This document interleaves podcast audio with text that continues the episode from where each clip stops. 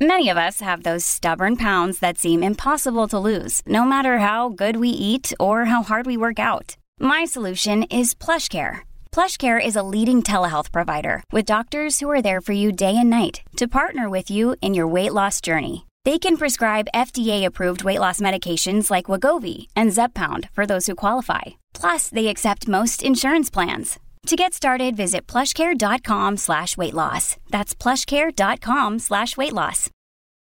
Families have a lot going on. Let OLLY help manage the mental load with new cognitive help supplements for everyone four and up, like delicious Lolly Focus Pops or Lolly Mellow Pops for kids. And for parents, try three new Brainy Chews to help you focus, chill out, or get energized. Find these cognitive health buddies for the whole fam at olly.com. That's O L L Y.com. These statements have not been evaluated by the Food and Drug Administration. This product is not intended to diagnose, treat, cure, or prevent any disease.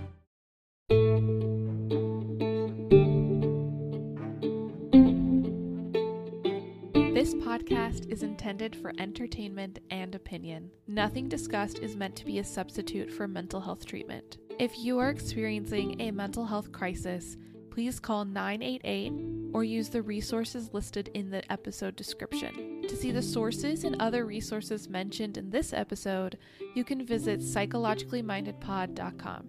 To contact me with any questions or comments about this topic or upcoming topics, email me at psychmindedpod at gmail.com. And finally, please rate and review this show on Apple Podcasts and subscribe wherever you listen to get new episodes as they post. Enjoy this episode! Hello, and welcome to Psychologically Minded. I'm your host, Grace Fowler, and today we are mixing it up by talking about a horror movie in January. I am going to talk about the movie Barbarian.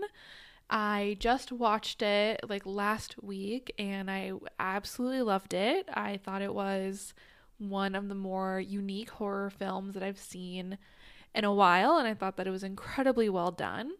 So, before I jump in any further, I do just want to say big, big spoilers ahead. So, be forewarned if you want to see the movie uh, and haven't seen it yet, pause this episode, go watch it, and then come back. Um, there are some twists in it that you may not see coming. So, just giving you that big spoiler warning here. Um, and then, in terms of content warning, there is some discussion of sexual assault. So, just a heads up that that will be coming up later on in the episode as well. The plot of the film follows Tess, who is going to Detroit for an interview and booked an Airbnb to stay in before the night before her interview. When she knocks on the door she re- or goes to unlock the door she realizes her airbnb has been double booked and there is a man named keith already staying inside the home. And after some debate they decide to both stay there for the night. Uh, keith gives her the bedroom he takes the couch and they they agree to stay together. So for the first like half an hour you think it's going to be a story of her being murdered by this man because it's an incredibly sketchy situation and there are like a few red flags that Keith has that make him seem like maybe he's not super safe. He's also played by Bill Skarsgård and if you are um, a horror fan, anytime you see Bill Skarsgård in a movie, you know he's like gonna be a bad guy. So it's like it's not a good sign that he's there. Um, but she survives the night. She goes to her interview and she realizes that the house she is staying in because she had gotten there in the middle of the night during the, a rainstorm. The neighborhood is not good. It's almost completely abandoned. although the houses are in disrepair. She's warned by a homeless man in the neighborhood and the person she interviews with that the neighborhood she's staying in is dangerous, but she returns to the Airbnb after her interview ends up getting locked in the basement and finding a sub room in the basement with a bed and a camera. She freaks out. When Keith comes back, he goes down there to see it, ends up finding another tunnel, and this is where the movie kicks off. Um, there is a creature known as the Mother living in the tunnels of this basement, and she quickly kills Keith and then appears to keep Tess um, as like a prisoner under the house.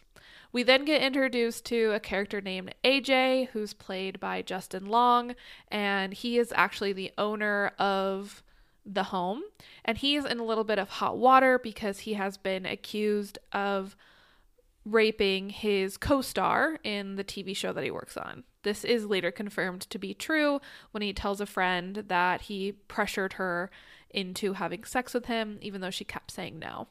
Um, he is going to the home because he needs to sell it to make some money because once the allegations come out, he's kicked off of basically all of his shows and has no more money coming in.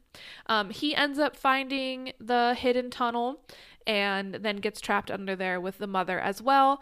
And Tess tries to save him. She ends up getting him out uh, and they flee from the mother. AJ, in a to be expected turn of events, um, tries to use Tess as basically a human shield as the mother chases them throughout the neighborhood um, and ends up not dying because the mother saves her and then gouges out AJ's eyes as revenge for him attacking her baby.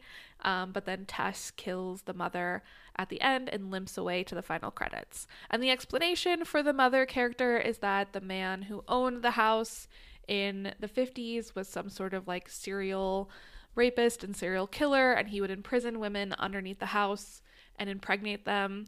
Um, and then he sold the house but continued to live under the tunnels, and he would essentially sexually abuse the children he had fathered with his victims and created this kind of like incest line of children and offspring that resulted in the mother who is basically is a woman like appears to be a human woman but she's like very grotesque and deformed. Her teeth are all jacked up. She doesn't wear any clothes. And she you know basically lives in this tunnel and tries to take care of the people that she then captures and brings into her tunnel. So that is in a nutshell the the film. Um, there are a couple of themes that I want to talk about with this film. Um, I think the the themes that are kind of the most prevalent are the themes about gender and gender relations and the way that people of different genders interact with each other. Now, to be fair, this film does kind of only address like a man woman binary so again, I'm gonna if I'm using that kind of language, that more binary language, it's because that's kind of what the film has has set it up to be. So um, the first difference about between men and women in this film, and this is even something that's like explicitly talked about, is the way that women and men approach safety.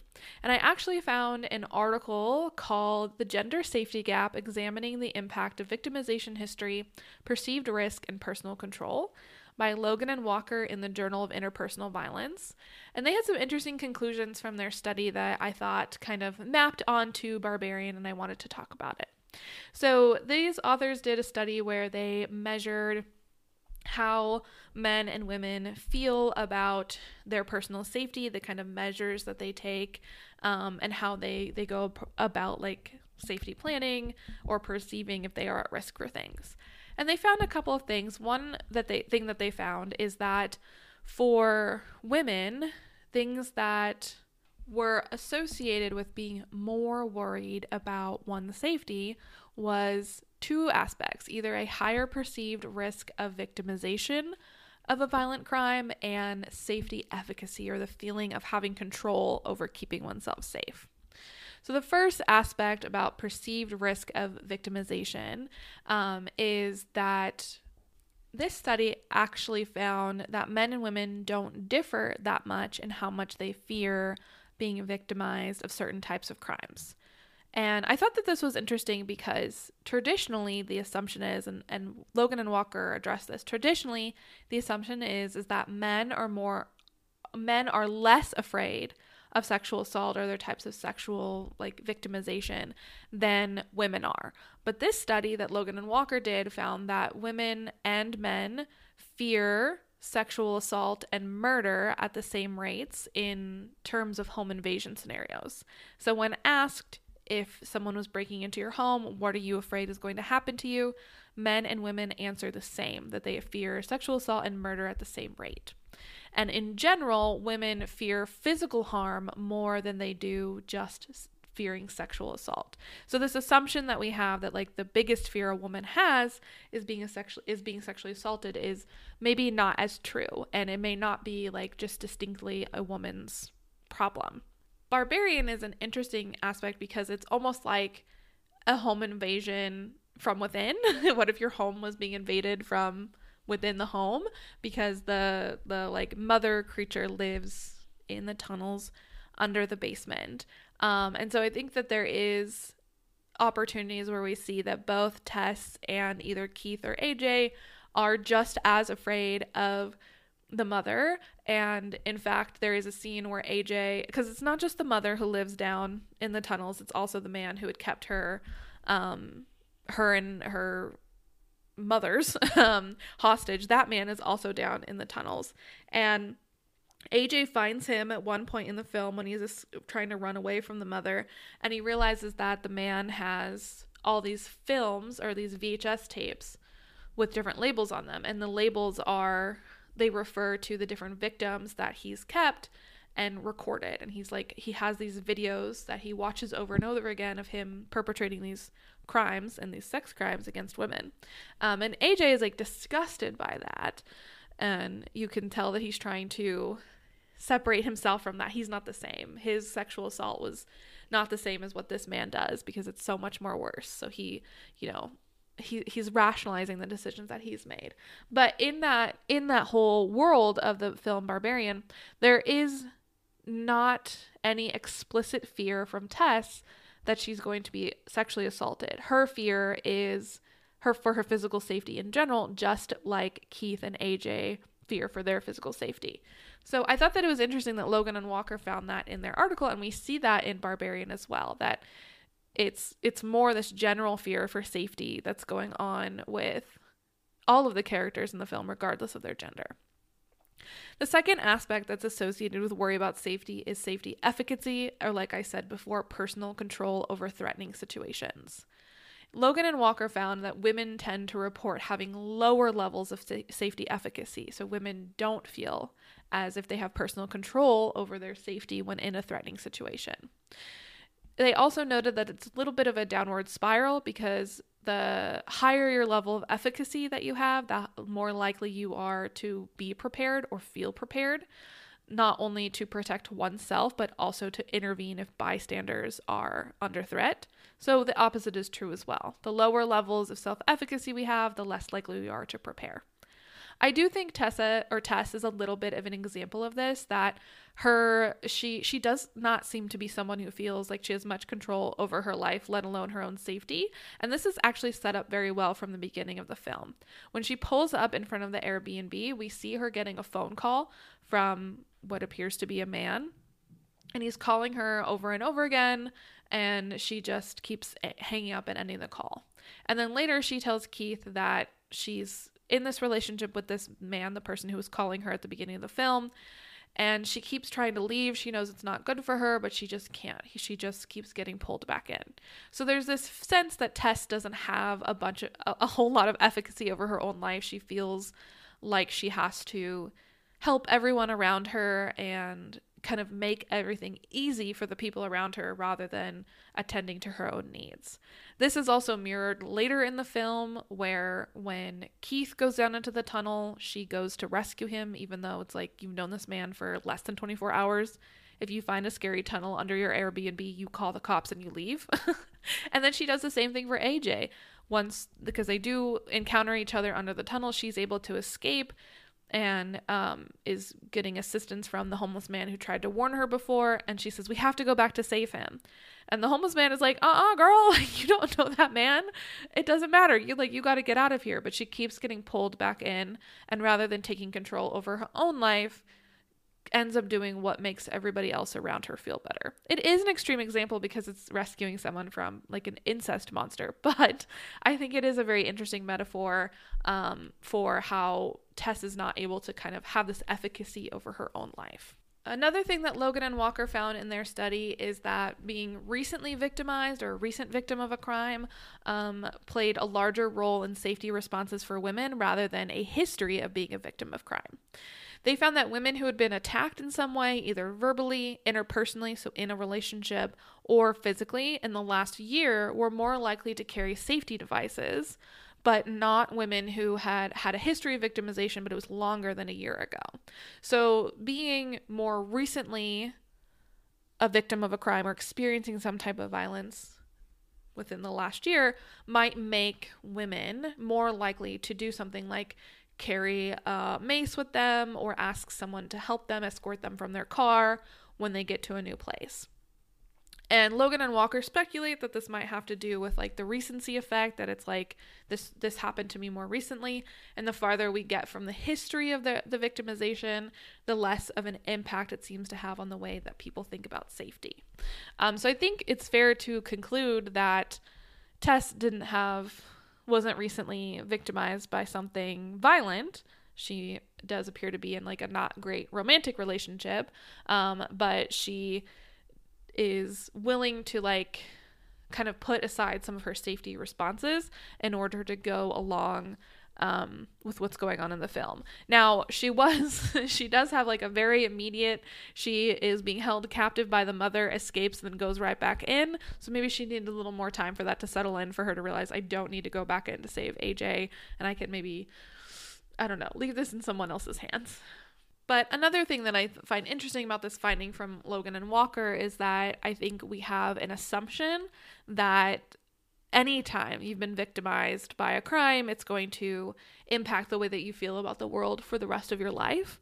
And Logan and Walker found in this study that that doesn't necessarily seem to be the case. Now, more recently, it does impact your behavior, um, but having a, a history of victimization may mean that someone is able to um, like recover or move on from it. And then lastly, the finding that Logan and Walker had that I found interesting was um, they they looked at what safety and safety planning looks like between the genders and looked at what was different and what was the same. And so they found that women tend to be more worried about their safety than men. They tend to report more harassment or victimization histories than men do. They experience an increased risk or perceived risk of all the types of threats that were measured in the study than men do, and they have a lower safety efficacy than men appear to do. However, they do ask for help, do more safety planning, and take more safety precautions than compared to men. So, women feel more afraid, but they do appear to do more safety planning than men do. However, the areas where there were no differences between men and women were safety practice, so putting things into place that made them more safe, avoidance behavior, so running away from things or avoiding places where they felt unsafe, and carrying safety device. So things like mace, the what are those like key knuckle things you can get. Um, and men and women were more likely are have the same rate of doing bystander interventions or intending to do bystander interventions. So I do think that it is that's interesting to see. And I think that like Tess and Keith kind of have the same level of wanting to help out other people. Like Keith wants to help out Tess when she has no place to go for the night. He also wants to help her out by looking at the basement for her when she is freaking out after telling him there's a room down there. And same with Tess. She wants to go look for him when he doesn't come back, and she wants to help AJ when she realizes that he's in there. So, in terms of like helping others, they seem to be the same. AJ represents, I think, then what would be an outlier in this study where um, Tess wants to help him and he really does not care about helping Tess. He like very actively does not um, appear, he doesn't want to help her at all. And in fact, like uses her as a human shield to try to survive longer than her when they're in the kind of final confrontation with the monster. So, yeah, I thought that that article was interesting and it maps on to kind of this theme about safety and how maybe men and women approach it differently. There's even a conversation in the film that Keith and Tess have up at the front where they are talking about if the roles will reverse, and Tess was the one who had had who had gotten to the Airbnb first, and Keith showed up saying that he, uh, you know, had double booked it. They talk about how that might be perceived differently, and Tess takes the approach of, you know, men kind of think that they're entitled to everything, so Keith she thinks Keith would have just like strode on in and said it doesn't matter like I booked this this house so I'm going to stay here. Whereas Keith takes the perspective of um you know if you were a woman alone you would never have let me in and like that would have been the right thing to do. Um but like acknowledge that there's like a double standard there and that you know I I let you in even though you you wouldn't have let me in if the shoe was on the other foot. So I and I just think that that speaks to what the article found that women maybe are are more likely to perceive risk around them. And I don't think that that's for no reason. I think that women are exposed to certain types of risk that make them think about these or perceive these types of dangerous things. The frustrating thing in the film is that Tess doesn't seem to be picking up on some of the things that are a red flag, the things that made me think that Keith was going to be the bad guy. There is a scene where she comes out of the bathroom and he's like sitting at the table staring at her and he keeps trying to offer her drinks. She does refuse to drink the tea that he made for her, but he offers her alcohol. They do end up drinking together and like everything is fine and it seems fun and they're like playing around making the bed. But I don't know if it's like the way that the movie is scored or the way that the director like filmed it, but there's just this like eerie sense of like something's going to go wrong. And Bill Skarsgård plays this so well because he has this like blank kind of look that he gives where it's like he seems to be very intently staring at her and you like don't know what's going to happen next until the tension breaks when they finally do like have a glass of wine together. Um, and then Tessa wakes up in the middle of the night with her door open and Keith is like having a dream where he's like talking to himself out loud and it seems like he was the one who opened her door because at this point we don't know that there's something else in the house with them. So it just it does get set up. He also has like a weird reaction when she's um, telling him about the room with the camera and he tells her oh it's not a big deal and so you kind of think maybe he set up the room and the camera and he's like he shows up these Airbnbs to like trap women. You like just don't know. Now, I would be interested in knowing if there are any men listening who have seen the movie, if you perceived Keith to be a danger in the beginning, right? Maybe that is even a difference in the audience that I, as a woman, perceive Keith to be dangerous or for Tess to be in dangerous situations because I'm more likely to perceive increased risk from these types of threats that ended up Keith not even being a threat. Another theme that I thought was interesting that this film addresses is um, people not changing who they are. uh, Justin Long's character, or AJ, is I think the epitome of this.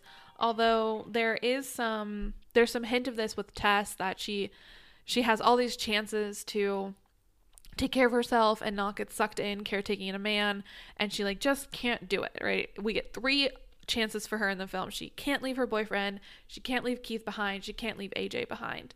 And it's not until the very last scene of the movie where she limps off into the sunset that we finally get like maybe she learned her lesson. Maybe she's going to look out for Tess number 1, but for the most of the movie she stays like unchanged. So there's a little bit of that to her.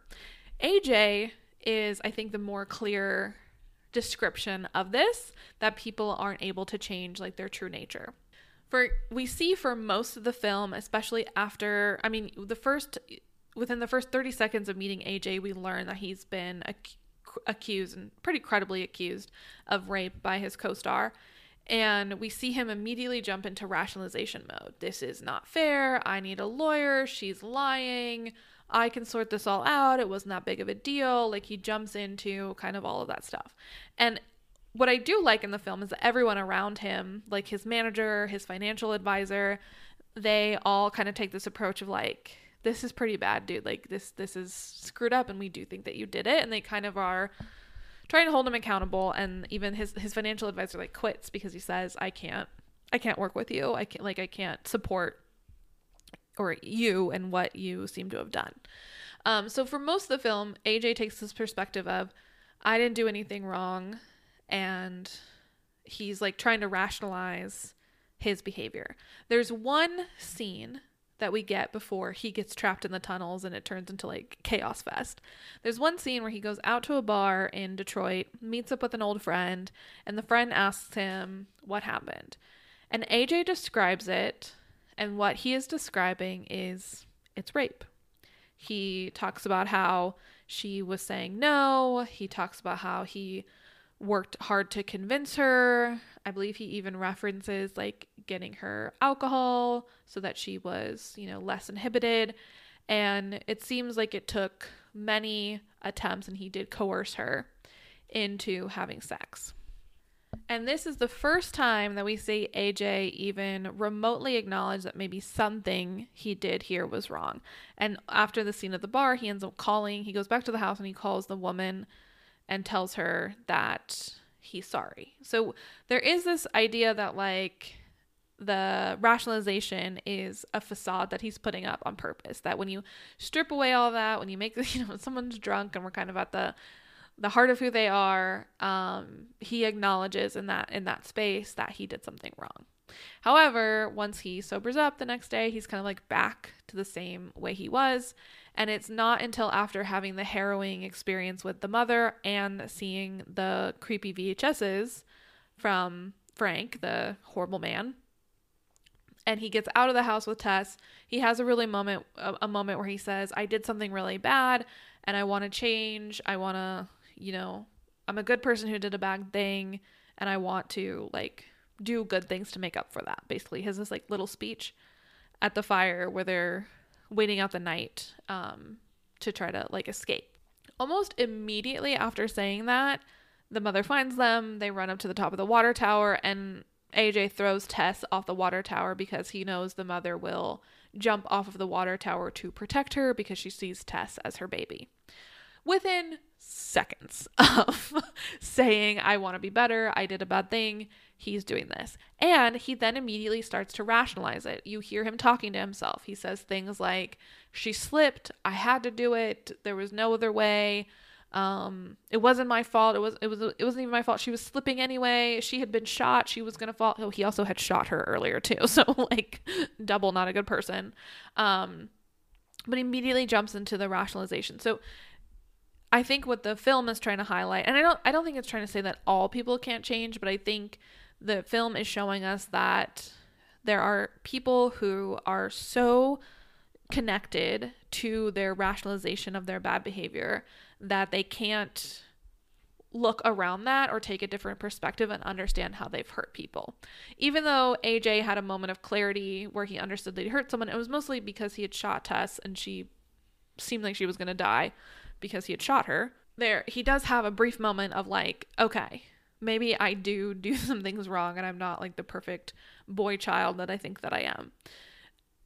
And I think what the film is showing us is that a character like AJ, who, you know, does have maybe some more narcissistic traits, does have an inflated sense of self, um, maybe has never had to take accountability for things in the past, is not able to like self police, right? Isn't able to self say, oh, this is not a good thing. This is not something that I want to do.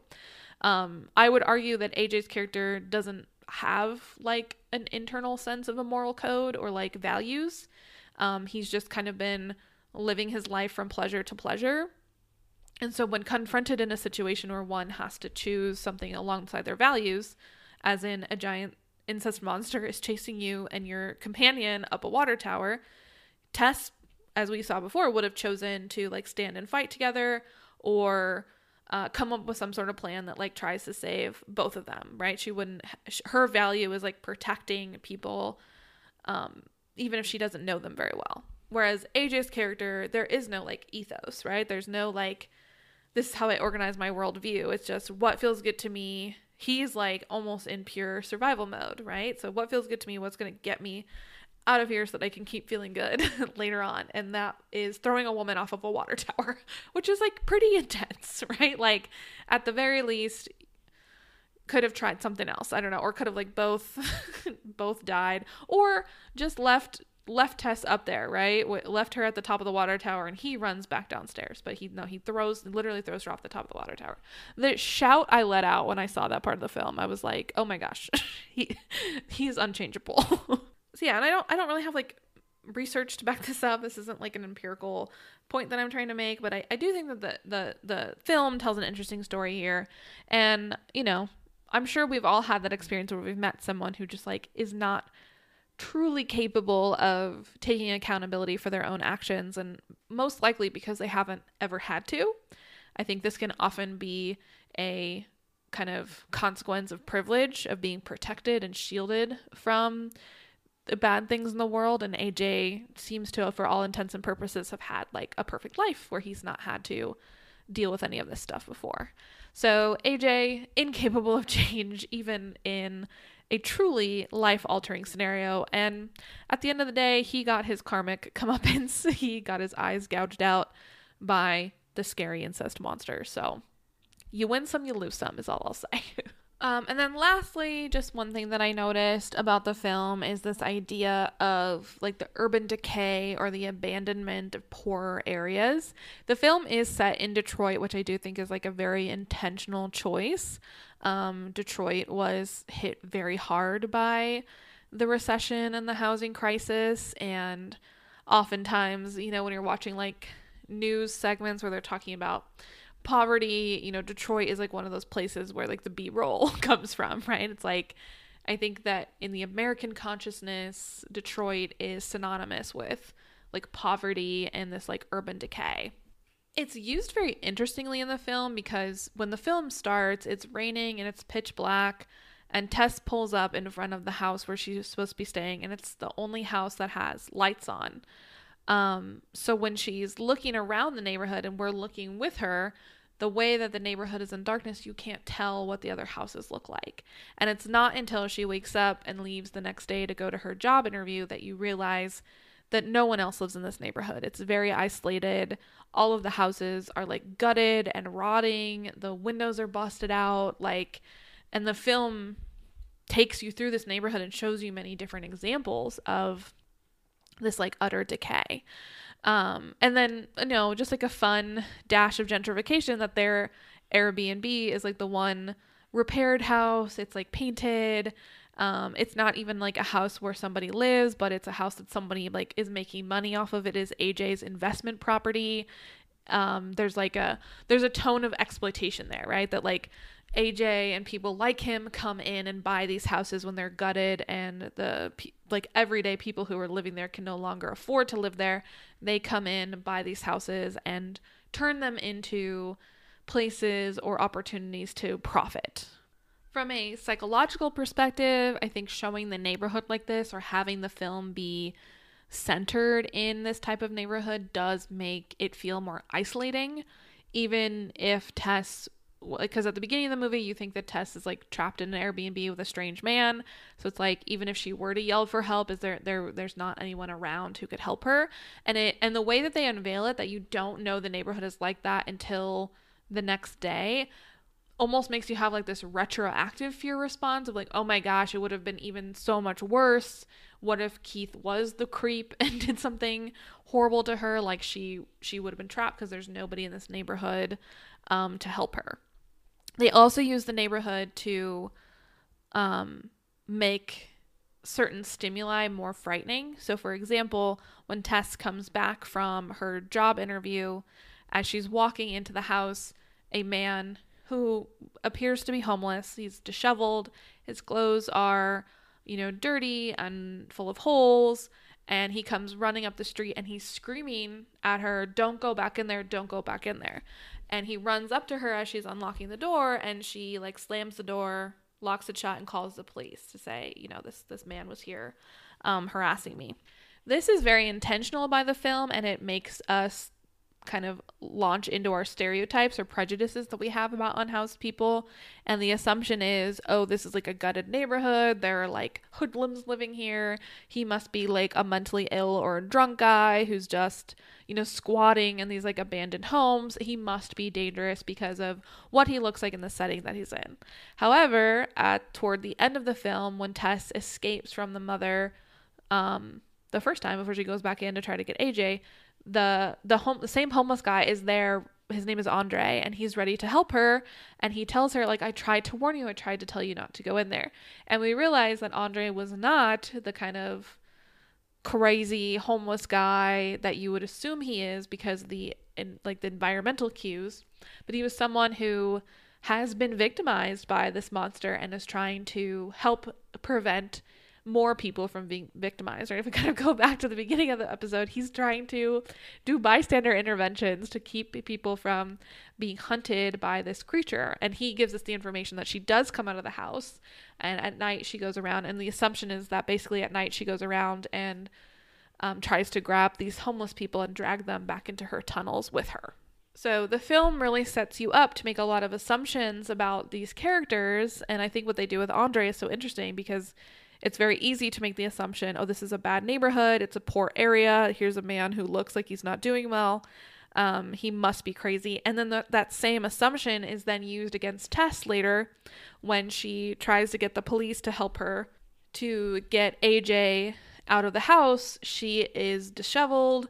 She is like beat up clearly filthy and she's been from the timeline we have the film she's probably been in there a little over two weeks. So like she probably is not smelling so good. And she sounds crazy because she's saying like there's a monster in the house and and uh, there's like a whole underground like tunnel set up and a man is being held hostage there. And the cops treat her like you're a crazy like drug addict right? You're like a homeless drug addict she doesn't have any ID on her. She doesn't have anything on her that would like signify she's like a functioning member of society. So the same assumptions she has about Andre are then played against her when she needs help. And so, although it's not the main point of the film, I do think it is a very interesting illustration of how powerful stereotypes are and how it's not just about um, like what the person looks like, but it's these environmental cues, right? The fact that this is happening in a decaying, abandoned neighborhood lends more credence to the stereotype than if it was happening in the middle of like a functioning, healthy suburban neighborhood. Um, so, yeah, I thought that that was a really interesting way to use the environment to um, hone in on these themes um, and and highlight how intense these prejudices can be. Because if um, Tess didn't have these prejudices against Andre, maybe she would have gotten out of the house sooner and would have never have been assaulted by an incest monster. Um, but you know, no victim blaming. Should is a shame word, and I'm not going to say that Tess should have done anything different except for maybe leave her boyfriend at the beginning. So yeah, those are my thoughts on Barbarian. I do think that from a like psychological perspective, it plays with your emotions a lot, and there's a lot of um, misdirection and things that will mislead you. So it makes the overall film feel more unsettling because of the like music cues and the other the environmental cues and the other things that they do to like throw you off the scent of what's happening. So even though I don't know if it would like technically be categorized as a psychological thriller. It's more I guess it's more of like a monster horror film. Um, I do think that it is very psychologically interesting and and unsettling, and some of these themes are very interesting. And I and I like the way that horror films tell stories, and I think that this one did one incredibly well and gives us a look at like how these characters' psychology plays a role in what happens to them, right? Keith gets murdered immediately because he's kind of like this white knight. I have to save people. He goes too far into the tunnel and gets just immediately murdered by the monster. Tess also has this kind of like savior, but at the expense of herself complex. And so she keeps throwing herself back into these tunnels to save these men that she has absolutely no allegiance to. And AJ is a self absorbed man i don't like there's no other way to say he's such a self-absorbed man who cannot comprehend how his actions affect other people and is only focused on how they help him and keep him feeling good. So overall an incredible film. I highly recommend it um, if you want to watch it even after having it spoiled for you. Um, yeah so thank you as always for listening all the way through to the end and i'll see you in the next one. Bye bye